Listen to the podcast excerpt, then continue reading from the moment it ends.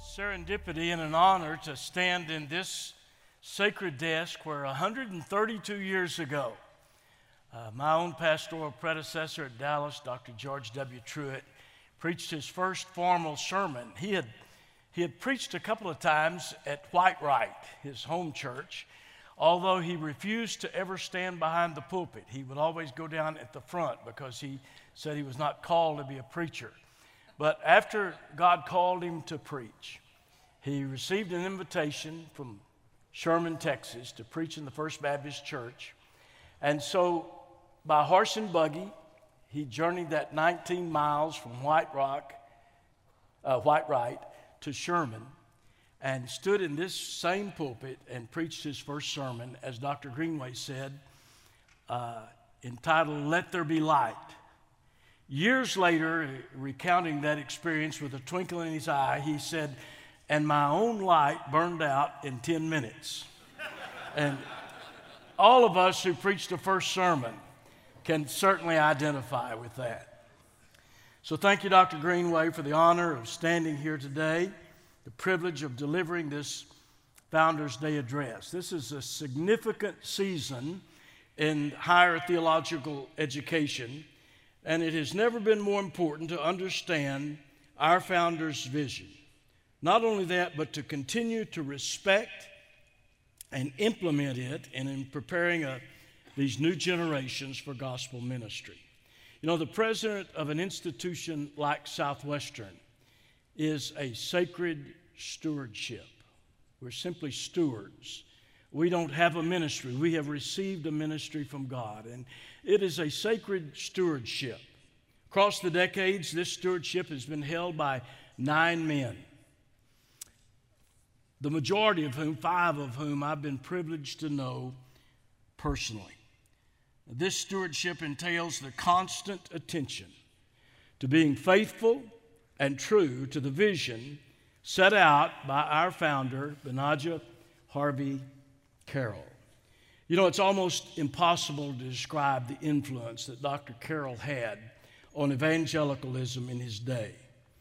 The word influence comes from two words in Latin, in and flow, and the word pictures of a mighty river flowing vibrant and crystal clear with a strong current. And into that river uh, come these little tributaries and creeks and streams that are poured into that river and are caught up in its flow. We're here today because of the legendary life of B.H. Carroll and the fact that we, like thousands who've come before us, have been caught up in his flow, in our love, and in our support for our alma mater, Southwestern Seminary. In preparation for this address, I read the charters of a lot of former schools, present schools, particularly those older ones. And time doesn't permit me to share with you all that I learned about them, but just simply to use one as an example of many others Harvard. Uh, some of those others, Yale, founded by Congregationalists, Columbia, founded by Episcopalians, Brown, founded by some of our Baptist forefathers. Harvard was founded in 1643 and was incorporated in 1650 with this founding motto for the glory of Christ. In its document of incorporation, it states as its primary goal, it says, and then quotes from John chapter 17, verse 3. And this is life eternal, that they might know thee, the only true God, and Jesus Christ, whom thou hast sent. This founder's vision, their founder's vision, was long lost in pursuits of other secular endeavors. And I really doubt that anybody on that Cambridge campus today would say that the primary goal of that institution is that they might know thee and Jesus Christ, whom thou hast sent. We assemble here today on this Founders Day to be reminded that we are stewards who have remained faithful to our founder's vision. We hold a rich heritage here. Heritage is a wonderful possession. I'll never forget the first day I ever came into this room for chapel 52 years ago. On a, I'm old. on a cold January morning, freshly graduated from the business school at Texas Christian University, sat on the fourth or fifth row over here on that aisle, and heard Dr. Robert Naylor declare that I was now an official Southwesterner. Here on this hill, I was nurtured in the faith, and encouraged by so many good and godly professors who marked my life.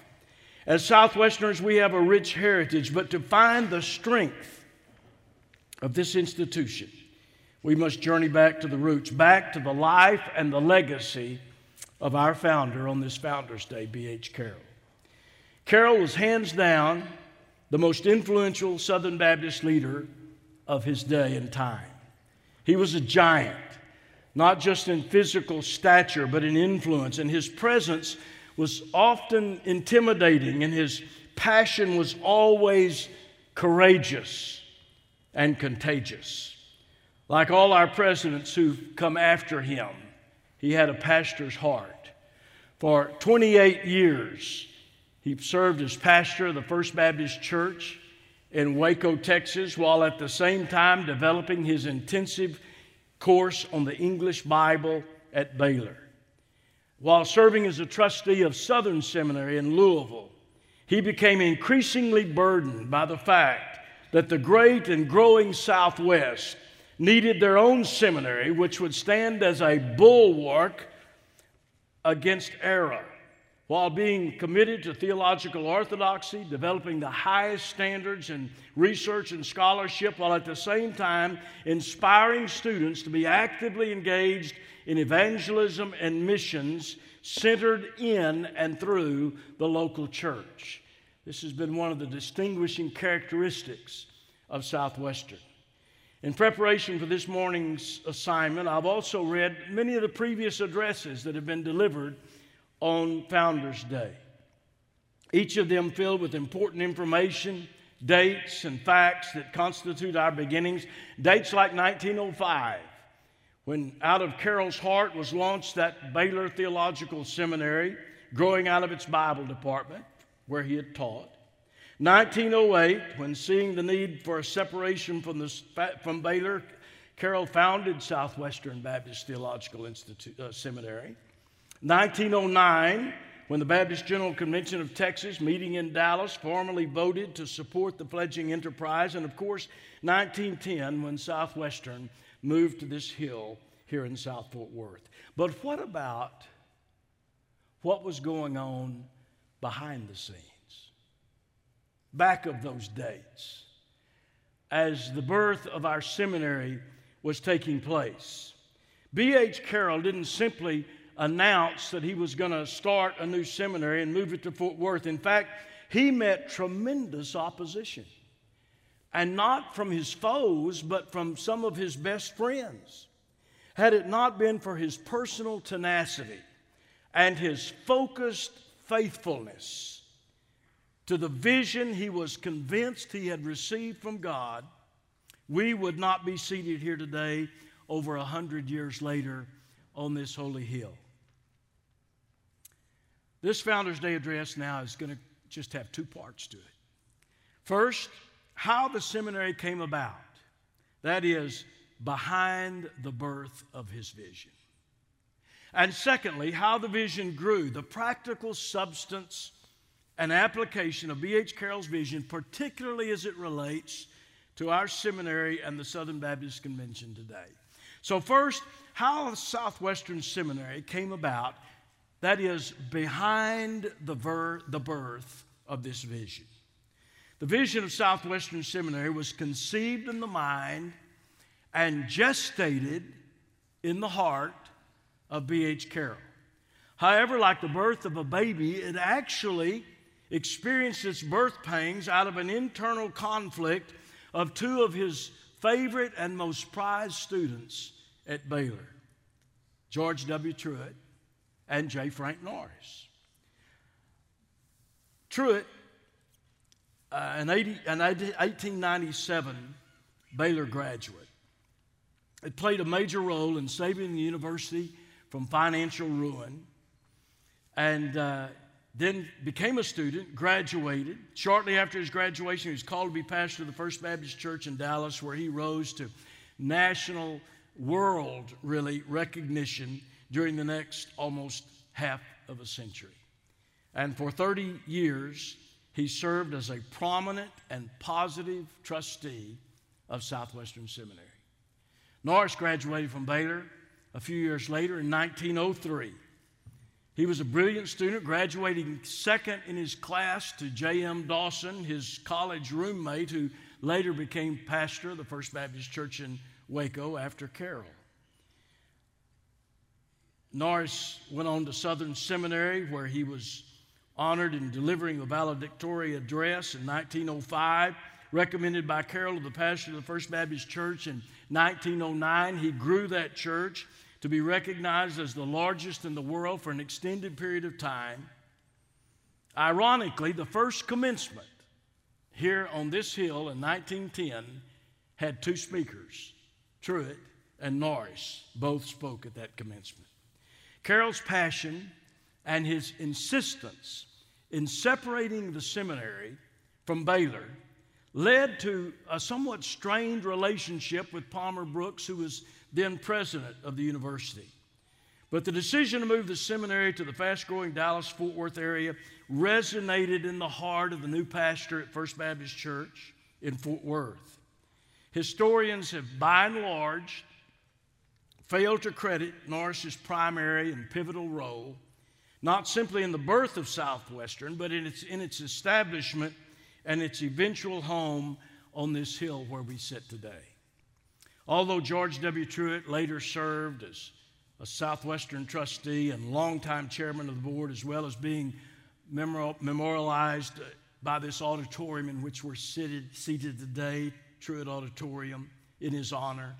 He originally sought to form a coalition of A.J. Barton, J.B. Gambrell, Samuel Palmer Brooks, and others to oppose and prevent Carroll's dream of moving the seminary to come to fruition. According to Southwestern's late historian Leon McBeth, Carroll encountered, quote, enormous, massive opposition from this coalition of Baptist respected leaders. According to McBeth, Truett preferred that the seminary remain down there at his beloved Baylor perhaps fearing it would interfere, interfere with his efforts to raise money for the sanatorium, Baylor Hospital, and Buckner's Orphans Home in Dallas.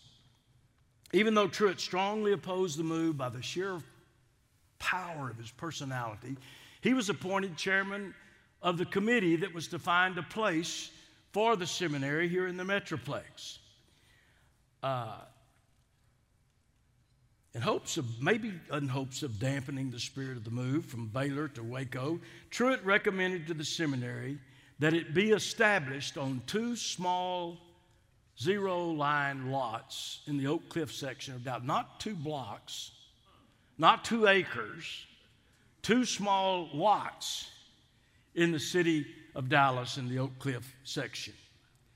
This infuriated our founder, B.H. Carroll. In a lengthy letter to Truett, like Truett has never received, I'm sure, a letter like this before, dated March 30th, 1909, and housed in our archives here. You can read it. Carroll let Truett know in no uncertain terms that he considered the recommendation of two small lots, not even a half of a city block, an insult beyond measure. He let him know that he did not intend the seminary to be what he then typed in all caps as though he were shouting. Some two by four, two bit seminary. Norris seized the moment.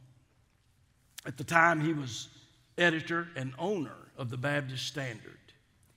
And uh, while on a brief visit to Dallas, Carroll asked Norris to visit with him in his room at the Old Oriental Hotel. Norris details that visit in one of his books. He said, I went into his room. What a giant figure he was, standing way above six feet, and with that long, venerable white beard.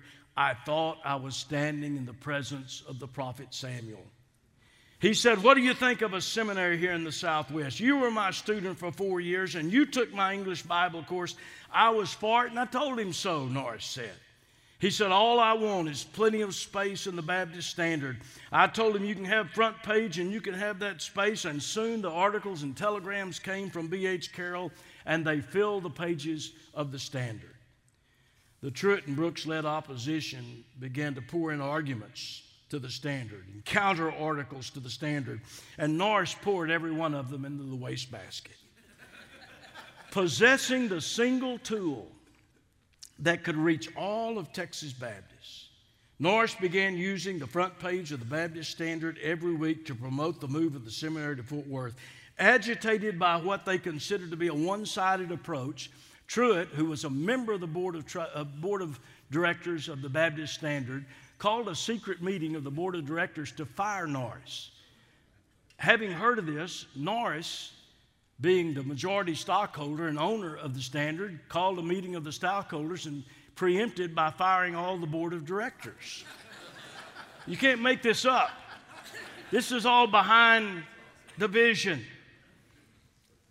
And uh, there was a lot going on behind the scenes in the formative years. Norris's campaign for the seminary gained huge momentum, won the hearts of Baptists all over Texas. Thus, in 1909, at the annual convention, the state convention meeting held in Truett's own First Baptist Church in Dallas, it was young Norris, not Truett, standing before that convention in the pulpit, making the appeal for the move of the seminary to Fort Worth. Southwestern's legendary historian, Robert Baker, my church history professor here over 50 years ago, reporting in his book, Tell the Generations Following, says that not since Peter preached at Pentecost and baptized thousands of, servant, uh, of converts has there been anything more glorious than the founding, endowing, and locating of Southwestern Theological Seminary. He quotes Norris as speaking in unbroken eloquence, saying that and addressing the crowd that day. Thus, Carroll's seminary, referred to as the crown jewel of theological education, which later, under the presidency of Robert Naylor, became the largest in the world, found a new home here on Seminary Hill, in no small part because of the efforts and influence of young J. Frank Norris. Later in 1909, Norris, recommended by Carroll himself, was called to be pastor of First Baptist Church in Fort Worth, one of the most powerful, wealthy, and prestigious pulpits of its day. And Norris immediately became instrumental in raising the first $100,000 to move the seminary to Fort Worth and led the First Baptist Church Fort Worth to pay half of that. He didn't stop there. He raised, helped raise the needed $200,000 for the construction of Fort Worth Hall leading the congregation downtown here in Fort Worth to give half of that. Baylor and Texas Baptist historian Alan Lefever, of whom I have a lot of respect, and even though he's sitting here today, I hate to admit that, Alan, but I do. In his own biography of B.H. Carroll entitled Fighting the Good Fight, states of Norris, when the doors to the new school opened, no stronger supporter existed outside Carroll himself than J. Frank Norris. After the death of Carroll in 1914, for a number of reasons detailed in my book, which the president mentioned in the name of God, Norris broke from the seminary and in the ensuing years and decades became our most fierce adversary. Most likely, two issues were in his mind. One, many believed he saw himself as the true recipient of Carroll's charge to Scarborough and that he should have been president of the seminary. Secondly, he deeply resented the fact that Scarborough, immediately after Carroll's death, did away with the seminary founder's English Bible course that was so close to Carroll's heart and with which Norris himself had been trained at Baylor. After Carroll's death, it was Truett who became the positive influence and supporter of the second president, L.R. Scarborough, and who faithfully served and supported the seminary until his own death 30 years later. His positive presence, his influential integrity, will always loom high and heavy over these hallowed halls. But it should be noted and remembered, as Lefever admits, concerning the founding of the seminary, Carroll had no better or more committed proponent and partner in ministry than J. Frank Norris. None. Behind the conception and gestation of Carroll's vision, it was Norris, not Truett, who was lending a hand and assisting Dr. Carroll in the delivery room when the seminary was actually born. But sadly, Norris abandoned the school. In its early growth days, it was Truett who took the young school by the hand and led it to maturity. And secondly, and finally, how the vision grew, the practical substance of B.H. Carroll's vision, particularly as it relates to us in Southern Baptist life today. Immediately after the birth of the seminary, of course, it began to grow. And like a child that has been conceived and gestated and birthed, growth costs. It costs time and it costs energy and it costs money when a child or a seminary is having growth spurts. Southwestern's growth across these many decades can be reflected in its unique ability to stay faithful, unlike a lot of schools, to its founder's vision. We, uh, we serve a, a complicated and complex Southern Baptist convention today.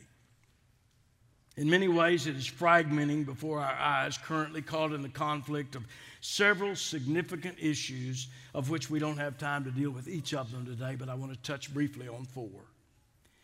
First, for Southern Baptists, biblical fidelity and trustworthiness will always be the, force, uh, the foremost issue because it goes straight to the heart of evangelism and missions, the two hallmarks upon which this institution stands.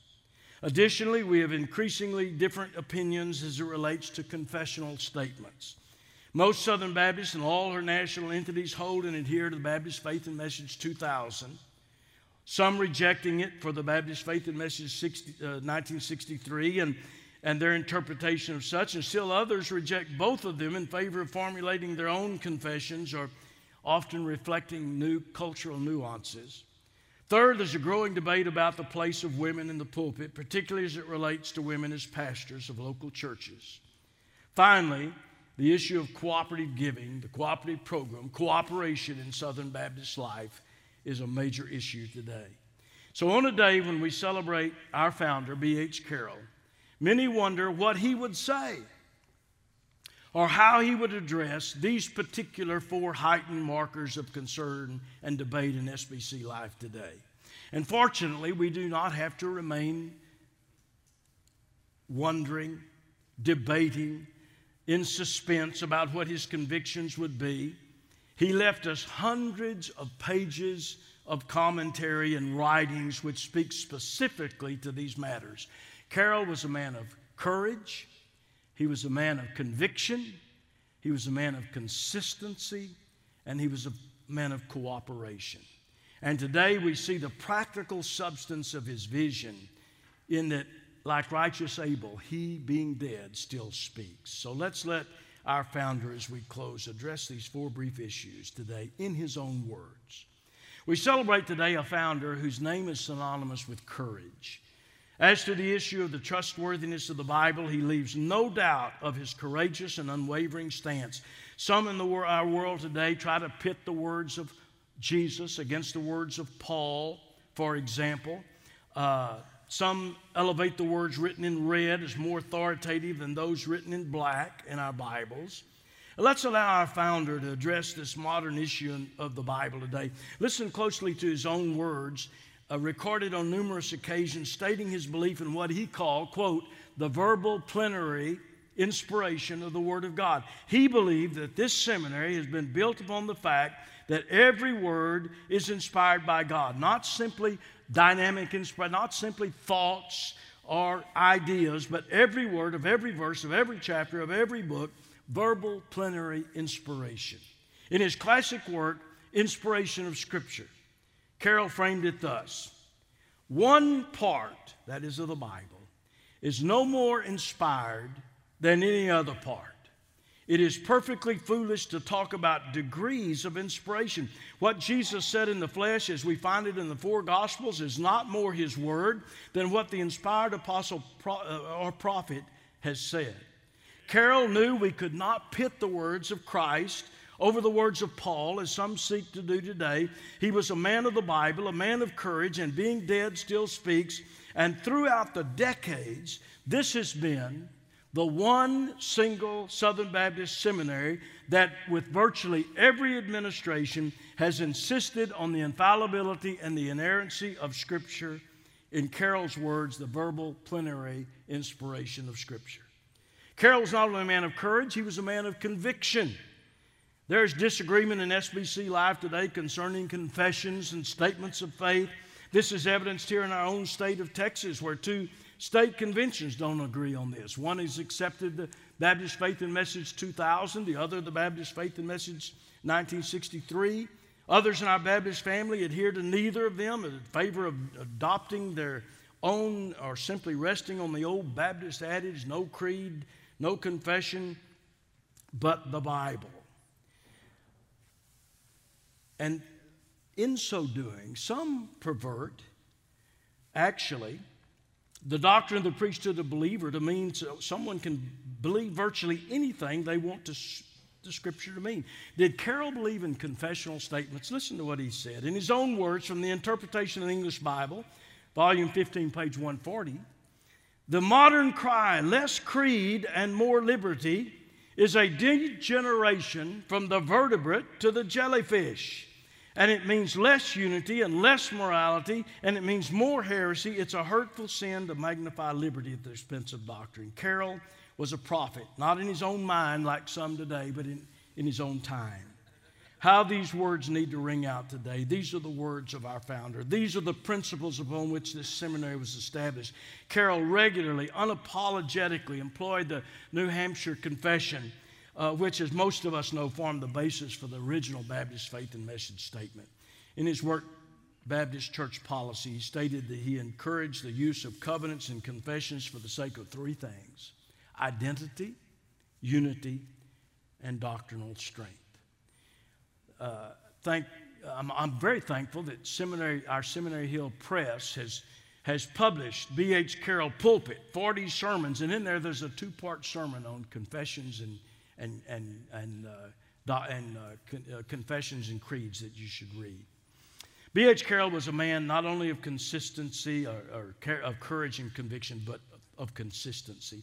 He did not let, hear me, cultural nuances or political correctness to influence biblical interpretation and conviction. Carroll saw in his day a tendency on the part of some to view Scripture through the lens of culture. But he always insisted that the culture must be viewed through the lens of Scripture. For Carroll, biblical truth did not mean one thing to one generation and another to the next and another to the next. He was a man of consistency. He had much to say regarding the modern cultural debate in SBC life today about the place of women. In fact, you should know that few men in his day are ours had more respect for women in ministry than B.H. Carroll. Down in his church in First Baptist Waco, he, he had a group of ladies he referred to unapologetically as deaconesses. But when you read his writings and you read his interpretation of the English Bible, pastoral epistles where he deals with that, they were not in any way some ruling office of the church. They served other women in the church in matters he said were too delicate for men, like baptism and, and house visitation uh, in the administration of charity. In fact, a careful reading of his volume on the pastoral epistles shows a consistency throughout of masculine pronouns each and every time he referred to the ministry of the deacon as we know it today in any official capacity. It should also be noted that within months of moving the seminary to this hill in 1910, he immediately instituted a study course on women in ministry, one of the first of its kind anywhere. He had a great appreciation and respect for the place of ministry by women in the local churches. On the, on the subject of women in the pastorate, he was very plain. He left no doubt to his desire for the trajectory of this seminary throughout the coming generations. Again, from the pastoral epistles section, Interpretation of the English Bible, page 34, listen to his own words.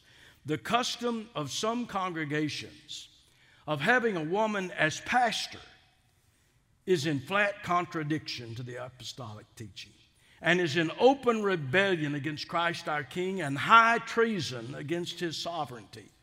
Under no circumstances conceivable is it justifiable. Strong words. This pretty much leaves no doubt as to where the seminary stands in relation to the maintaining the vision of our founder. Carroll was not just a giant in stature, but in influence because he was a man of courage and conviction and consistency. Finally, he was a man of cooperation. That is to say, he was a denominational loyalist. Back in 1894, it was Carroll who was the national point person in rallying support behind the Foreign Mission Board when T.P. Crawford and others launched their independent movement. It was Carroll who influenced Texas Baptists to align with the Home Mission Board of the SBC in 1898. Again, in 1906, it was Carroll who led the way in the establishment of the Department of Evangelism in the Home Mission Board.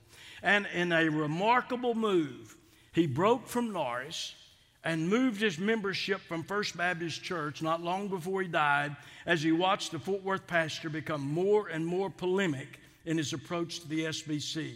Carroll was a man who believed in cooperation. However, he did not believe in cooperation without any cost. Perhaps his best known feat, as I close, of denominational loyalty came while serving on the board of Southern Seminary during the Whitsitt controversy. William Whitsitt became the third president of Southern Seminary upon the death of John Broadus in 1895, and he began to advocate that baptism by immersion was not a commonly held Baptist distinctive that had been passed through the centuries, but had its beginning among English Baptists as late as 1641. This firestorm spread through the SBC that was increasingly influenced by landmarkist ideas like a wildfire and brought about the first big challenge to SBC unity. Carroll's involvement was motivated by his passion that SBC institutions were accountable to the local churches. He carried the matter to what he called the common people of the churches across the SBC and led to Whitsitt's termination and the threat of the SBC's disassociation from its mother seminary dissipated. Carroll immersed himself in the leadership of the denominational controversy for one purpose, in his own words to promote unity. He being dead still speaks today. Each of us who are official Southwesterners should follow in his footsteps with courage, conviction, consistency, and cooperation. These are our roots here at Southwestern. This is our heritage. And in a day when what it means to be a Baptist is under the microscope, it's not hard when one takes the time to research, to actually read our spiritual forefathers in their own words, to see who the true denominational loyalists and true preservers of Baptist heritage are today. Through the generations, this school on this hill has been the constant and consistent conservative bulwark in evangelical theological education in America. We are called conservative here because we're trying to conserve something the convictional and doctrinal truths upon which we were founded. And I, for one, am so blessed that back in 1970, my little stream ran into Carroll's great and mighty river of a vision here at Southwestern, and I've been caught up in his flow ever since. And thus, B.H. Carroll, though he's been dead 108 years, still speaks today. Dr. Greenway, as you steward our alma mater into the next generations. Be steadfast, unmovable, always abounding in the work of the Lord, for we know our labor is not in vain in the Lord, and do so with courage, with conviction, with consistency, and with cooperation. And in our venerable founder's own words, keep this seminary lashed to the cross. God bless you, and God bless forever the sweet memory and the lasting legacy of B.H. Carroll.